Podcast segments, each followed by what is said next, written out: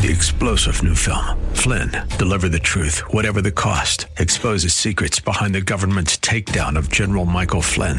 Flynn knew what the intel world had been up to. He ordered the first audit of the use of contractors. This set off alarm bells. He told the truth. He was the most dangerous person for Donald Trump to hire. They had to get rid of Flynn. Flynn, deliver the truth, whatever the cost. Available now. Watch it today. Go to salemnow.com. Salemnow.com. The following is a conversation between Jessica Sager, co founder and chief executive officer of All of Our Kin, and Denver Frederick, host of The Business of Giving on AM 970 The Answer WNYM in New York City. One of the most significant challenges for a low income family with young children is finding high quality, safe, and affordable childcare. All Our Kin, based in Connecticut, is one of the few organizations in the country that address childcare needs and workforce development simultaneously. And here to tell us about it, I'll say that again. And here tonight to tell us about it is Jessica Sager, the founder and CEO of All Our Kin. Good evening, Jessica, and welcome to the Business of Giving. Good evening. Thank you for having me. So, what is the mission and what are the goals of All Our Kin? So, All Our Kin is really setting out to transform the supply of high quality, sustainable family childcare. This is care that is offered primarily by women in their homes. So, it's a home based childcare business that really meets the needs of working families and of our very youngest children. So, we've built a model for helping these women develop truly high quality early learning settings that are also sustainable businesses that help themselves and their families succeed. Fantastic. Was there a moment or an event that inspired you to start All Our Kin? Yeah, you know, All Our Kin really began initially as a response to welfare reform. Mm. So at the end of the 90s, welfare um, changed dr- dramatically in this country. Until that time, women could receive cash assistance to stay home with their young children. And suddenly there was a requirement that they enter the workforce very quickly. And this placed a tremendous burden on our childcare system and forced many families to choose between their family's economic survival and their children's learning and well being. So, All Our Kin was created as a recognition that the women providing care in neighborhoods across this country are a tremendous support of strength and can help fill the gap that was created to meet the needs of these children and families. Yeah, and that legislation was passed, I think, in 1996. That's right. The Personal Responsibility and Work Opportunity Reconciliation Act of 1996. Well, before we get into too deep about the work that you do, let's talk about a child's brain development. Tell us what occurs in the first few years of life. Yeah, so this is really a profound shift in our understanding of how children learn because, you know, 10 years ago, all we talked about in early care and education was sort of the years three, four, and 5 mm-hmm. But what we've learned is that children's brains are literally built in the first three years of life. That lays the foundation of so much of what comes after children's cognitive development, but also their social emotional development, their executive development. So that means their ability to set plans and follow through, to have grit, to be resilient their physical health. This all starts in the very earliest years, which is why it's so critical that they're in high quality learning environments during this time. What would the approximate costs for center based care be for a child under four years of age? Yeah, you know, it varies a lot by state, but pretty much in any state, families can expect for childcare for an infant and toddler to be their single biggest cost or one of their single biggest costs. It's equivalent to the cost of a mortgage, maybe even more. Usually it's more expensive than tuition at a state college. Oh, my goodness. So it's a huge burden for families. Yeah. What is the cost to society of these child care breakdowns that we're so familiar with? Yeah, so we know some from from some of the big longitudinal studies that have been done dating back to the 60s and 70s that an investment in children in the earliest years can return roughly $8 to society in terms of um, increased productivity in the workforce, children's increased earnings over time, uh, reduced incidence of things like incarceration, bad outcomes for kids. But more profoundly, not only are there economic benefits for society, I think as a matter of moral and ethical responsibility, if we want to be a society that values each human being fully, then each child deserves to be in a safe, loving, learning place from his or her very earliest years. Hard to argue with that, that's for sure. Um, you're into family based childcare. What percentage of children get that kind of childcare as opposed to center based? So, about half of all children under five spend at least some portion of their day in home based childcare. So, again, we work specifically with family childcare providers, mm-hmm. so folks who run home based businesses, but there are also many other family, friend, and neighbor caregivers who have other kinds of informal arrangements with families. Taken together, these two groups comprise about half of all childcare arrangements for our youngest children. You know, I always wondered about, let's say, a mother who works in a restaurant uh, in the evening, cashier, waitress, cook, whatever it may be. Um, are there any kind of providers in these off hours for, for those families? I'm so glad that you're raising that point. The need for non standard hours care is huge, and it's only growing because fewer and fewer families work traditional nine to five jobs. Mm-hmm. There are some centers that provide off hours or non standard hours care, but they're by far the minority. Family child care often provides a much more flexible alternative that actually meets families' needs and that also provides a place where children can feel like they're in something like a home during those off hours, which I think is a really wonderful option. Yeah, family based childcare, this has really been overlooked and undervalued by policymakers and society at large. I mean, what do we do to change that? You know, I think it is starting to change now. Uh, we began All Our Kin in, you know, at the very end of 1999. So our organization is about 20 years old. Mm-hmm. When we began, there was no attention paid really to family based childcare. And now I think we're actually starting to get phone calls from folks around the country saying, I see this as a need in my community. How do I, a mayor, a governor, a funder? How do I bring this into my community and actually support the development of sustainable family childcare programs? But I think we have a lot more to do that's part of why I'm here, right? Part of All Our Kin's mission is both to do the work and to share the stories and the data about the wonderful, wonderful programs that family childcare educators can offer and why it is so very valuable to invest in them and their work. Well, let's talk a little bit about that work. What services does All Our Kin provide to family childcare providers?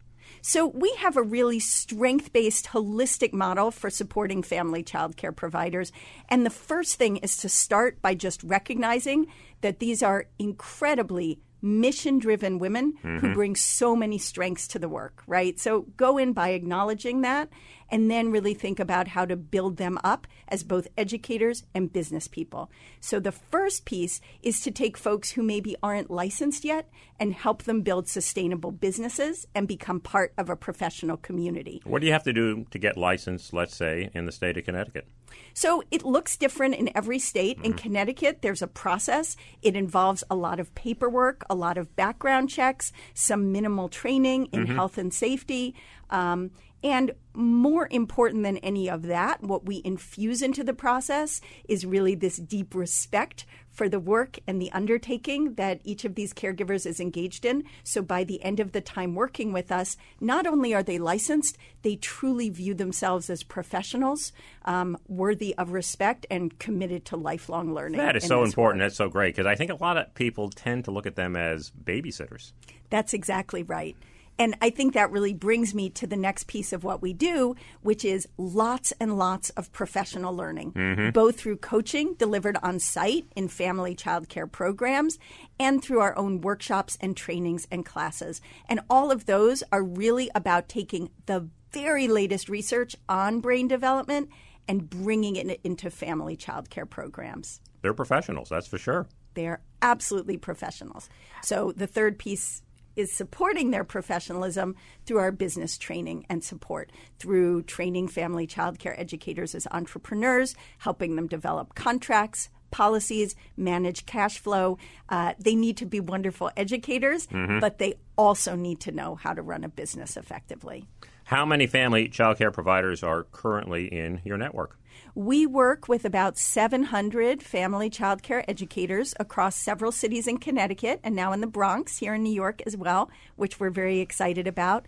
And through those educators, we're reaching about 4,000 children. Mm-hmm. Our daughter went to a family child care provider, and it was an absolutely wonderful woman. But I also observed that this can be pretty lonely and stressful work. Um, do you have a way of bringing this whole community together so they can share stories and encourage one another? Yeah, I think that's one of the most important things we have to offer is that through our professional learning and other opportunities, we're creating a space where family child care educators connect with each other. Mm-hmm. Because it's really hard when you're with kids all day by yourself 10 to 12 hours a day you know and folks are om- often amazed to learn that after a 10 to 12 hour day these educators will come out again and again to trainings and workshops part of that is because of their deep commitment to learning and children's well-being but part of it is that it becomes a social space to build a really strong set of connections to each other and really begin to build a professional cohort Yeah. across each of our communities um, where they can learn from, inspire, and support each other. In Yeah, that work. camaraderie is just invaluable. And also, I think what happens often when you're in those circumstances that maybe things are not going right and you think it's only you. And then you find out that it's not only you, and that sense of shared challenges and how to navigate that can really make a big, big difference. Oh, yeah. Having a friend that you can pick up the phone and call when you have a hard day, that's huge. Another thing I'll say many of our best workshop trainers are family child care educators in our network who can actually say, not only is this the theory, let me tell you what it's like to live it and what's hard as well as what's great about that. Let's get real. Yeah. Um, there have been studies on family child care programs that are affiliated with All Our Kin. What have been some of the key findings from that research? Yeah, so there are sort of three big findings. The first is our impact on the supply of childcare. So family childcares are closing across the country because this work is so hard and so underpaid. They're closing even though there's a desperate need for their services. So we've shown that in Connecticut, in all our kin's first 10 years, the state lost over 30% of its family childcare programs, while where all our kin was located in New Haven because of our work, mm-hmm. that number went up by over 70%. So that's number one. Number two is our impact on quality. We have a study that's gotten a lot of attention using research based observational tools uh, that correlate with better outcomes for children. We sent observers into the field who didn't know if they were observing all our kin or non all our kin programs. Our family child care educators scored on average over 50, 50% higher on these tools. Their scores were remarkably high. Fantastic. Yep. Yeah. And then there's one final piece of this, which is our impact on economics. So, the University of Connecticut Center for Economic Analysis has shown that not only do we significantly impact caregivers' earnings and well being, that because of caregivers' increased earnings and parents' ability to enter in the workforce, every dollar we're investing in our newest educators is returning 15 to $20 to society. Those are nice metrics, that's for sure. And this work is still really undervalued. I think I read someplace that the average uh, medium income was twenty-three thousand two hundred and forty dollars. And when I think about the work that's involved and the responsibility involved, that really isn't uh, commensurate for, for what these women are doing. Yeah, that's absolutely right. And I think, you know, at least for the educators in our network, um, many of them are serving children from low income working families. So the amount they're able to earn is directly connected to the amount of child care subsidy dollars that are available, which is why government funding becomes an essential piece of this. Because as we discussed at the beginning, the cost of care is so high Yeah. that families really need help to be able to pay educators what they deserve. Well, as we mentioned also at the beginning, you are based in Connecticut and have gone from town to town, but now you're springing, uh, you've spread your wings a little bit, and you are now in New York City and are partnering with the Department of Education. Tell us about that. Yeah, we are so excited about this. So we have a direct service All Our Kin site in the Bronx where we're working with family childcare educators, but we also have this really neat partnership with the Department of Education to partner with other agencies, other NGOs and social service agencies across the city that are also engaging with family childcare educators. And these agencies have many, many strengths that they bring to the work. On top of that, we are able to infuse our coaching model, mm-hmm. our professional learning principles, as well as our business curriculum to really, you know, sort of turbo boost the services that they're able to offer to family childcare educators. Talk a little bit about your funding. Where does it come from? Is it picking up? Uh, what role does the government play, and so on? So our work is primarily funded through philanthropy, mm-hmm. but I think what's interesting to note is it actually is kind of highly leveraged by government dollars because we are providing professional development and quality enhancement to childcare programs. It is federal and state childcare subsidy dollars that are then paying for the actual cost of care. In addition, we are beginning to see more government investment in our work. For example, the partnership with the Department of yep. Education here in New York City, some more partnerships with the state of Connecticut, and other folks in other parts of the country reaching out to us as well. Yeah, and speak a little bit about your philanthropy. Who are some of your uh, supporters? So I was delighted to see that you recently interviewed the managing director of the Omidyar Network. Yes. Um, it was a great interview. Yeah. yeah. So we right now are very lucky to have the support of three major national foundations the Omidyar Network, the Pritzker Children's Initiative, mm-hmm. and the Buffett Early Childhood Fund, who have come together to say, we think all our kin's model is really exciting and we really want to invest in bringing it to other parts of the country. We also have many wonderful funders here in New York City. I would put the Robin Hood Foundation at the very top of that list, but many, many philanthropic supporters who have come together to bring all our kin to New York, as well as our funders in Connecticut. Well, you certainly have some brand names, no question about that. In addition to funding, which I know is always a challenge, what do you consider to be your biggest challenge at the moment? Yeah, I think you really put your finger on it, which is that family childcare continues to be devalued.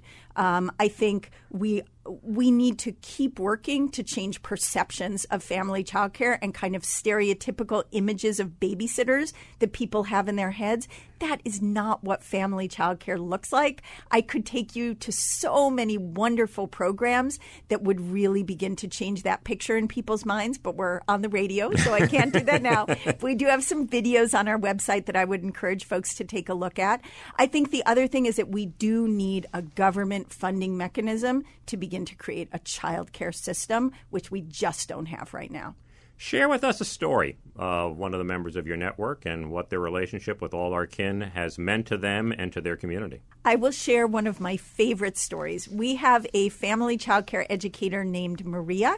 When we met Maria, she was a um, a neighbor caregiver caring informally for just a couple of children in her neighborhood. She lived in a very small Section 8 apartment. Her husband had a job cleaning hospitals at night. They had this tiny, tiny place. She brought so much love and devotion and skill to caring for children, but she hadn't been able to expand that to reach more kids mm-hmm. or really turn it into a career. We worked with her to develop her business, to give her resources, books, and furniture and materials, but also, again, infuse the latest in brain development into her work. We saw her business begin to grow. Pretty soon, she and her husband were working together. They had a young daughter who became part of the business as well. We saw them move to a bigger apartment, to a bigger apartment, finally to a two family home in a mixed income neighborhood where they are serving a group of mixed income children. So they're still deeply committed to serving the poorest families. And there's a waiting list of, you know, teachers, pediatricians, and social workers who are trying to get their kids into this incredibly beautiful, thoughtful, and inclusive program serving children zero to five. Great story, a real family affair. Let me close with this, Jessica, and getting back to the government for a moment. You know, there's some proposals around about universal child care. In the context of what might be realistic, what are you looking at that could be implemented in the not too distant future? Yeah, I would like to see um, certainly every presidential candidate at a minimum putting forward a plan for a child care system. Mm-hmm. And I think it needs to have three key components. So the first is it needs to be for children zero to five, not just preschoolers, not just three and four. So zero to five. Number two, a mixed delivery system, meaning child care centers and family child care programs. And number three, universal. That means recognizing that it's hard for middle class families to pay for childcare as well, and that there is some subsidy and support for families at many, many levels. And by the way, we actually have a model for doing a lot of this. I figured you might. It's the U.S. military. Mm-hmm. These folks have really been thoughtful about how to build a childcare system for military families. They've been able to do it efficiently and effectively, and I'd like to see something like that model across the country. Yeah, the military's done some amazing things and uh, that that we don't think of, but they have really developed some wonderful systems. Well, Jessica Sager, the chief executive officer of All Our Kin, I want to thank you so much for being here this evening. If people are interested in learning more about your work or wanting to support your organization, tell us a little bit more about your website. Yeah, so our website is www.allourkin.org. So please go check it out. Look for those videos I mentioned, some of those evaluation reports, information about our programs. In addition, we're quite active on social media. You can follow me on Twitter, Jessica Sager AOK, or we, you can follow us at All Our Kin. And we're also on Facebook and Instagram. Thanks, Jessica. It was a real pleasure to have you on the show. Thank you. I'll be back with more of the business of giving right after this. The Business of Giving can be heard every Sunday evening between 6 and 7 p.m. Eastern on AM 970 The Answer in New York and on iHeartRadio. You can follow us at Biz of Give on Twitter and at facebook.com slash business of giving. Three star general Michael J. Flynn, head of the Pentagon Intelligence Agency, knew all the government's dirty secrets. He was one of the most respected generals in the military. Flynn knew what the intel world had been up to. He understood its funding. He ordered the first audit of the use of contractors. This set off alarm bells. The explosive new documentary, Flynn, Deliver the Truth, Whatever the Cost, uncovers the facts behind this scandal. Flynn told the truth. He was the most dangerous person for Donald Trump to hire. I find out the worst enemy that I'm going to face in my life is right here in America. They took my assessment and they wanted me to change it. And I was like, I'm not changing it. They had to get rid of Flynn. With in depth interviews, archival footage, and never before seen personal records of the man behind the headlines. I just felt like I was drowning. Flynn, Deliver the Truth, Whatever the Cost. Available now. Watch it today. Go to salemnow.com. Salemnow.com.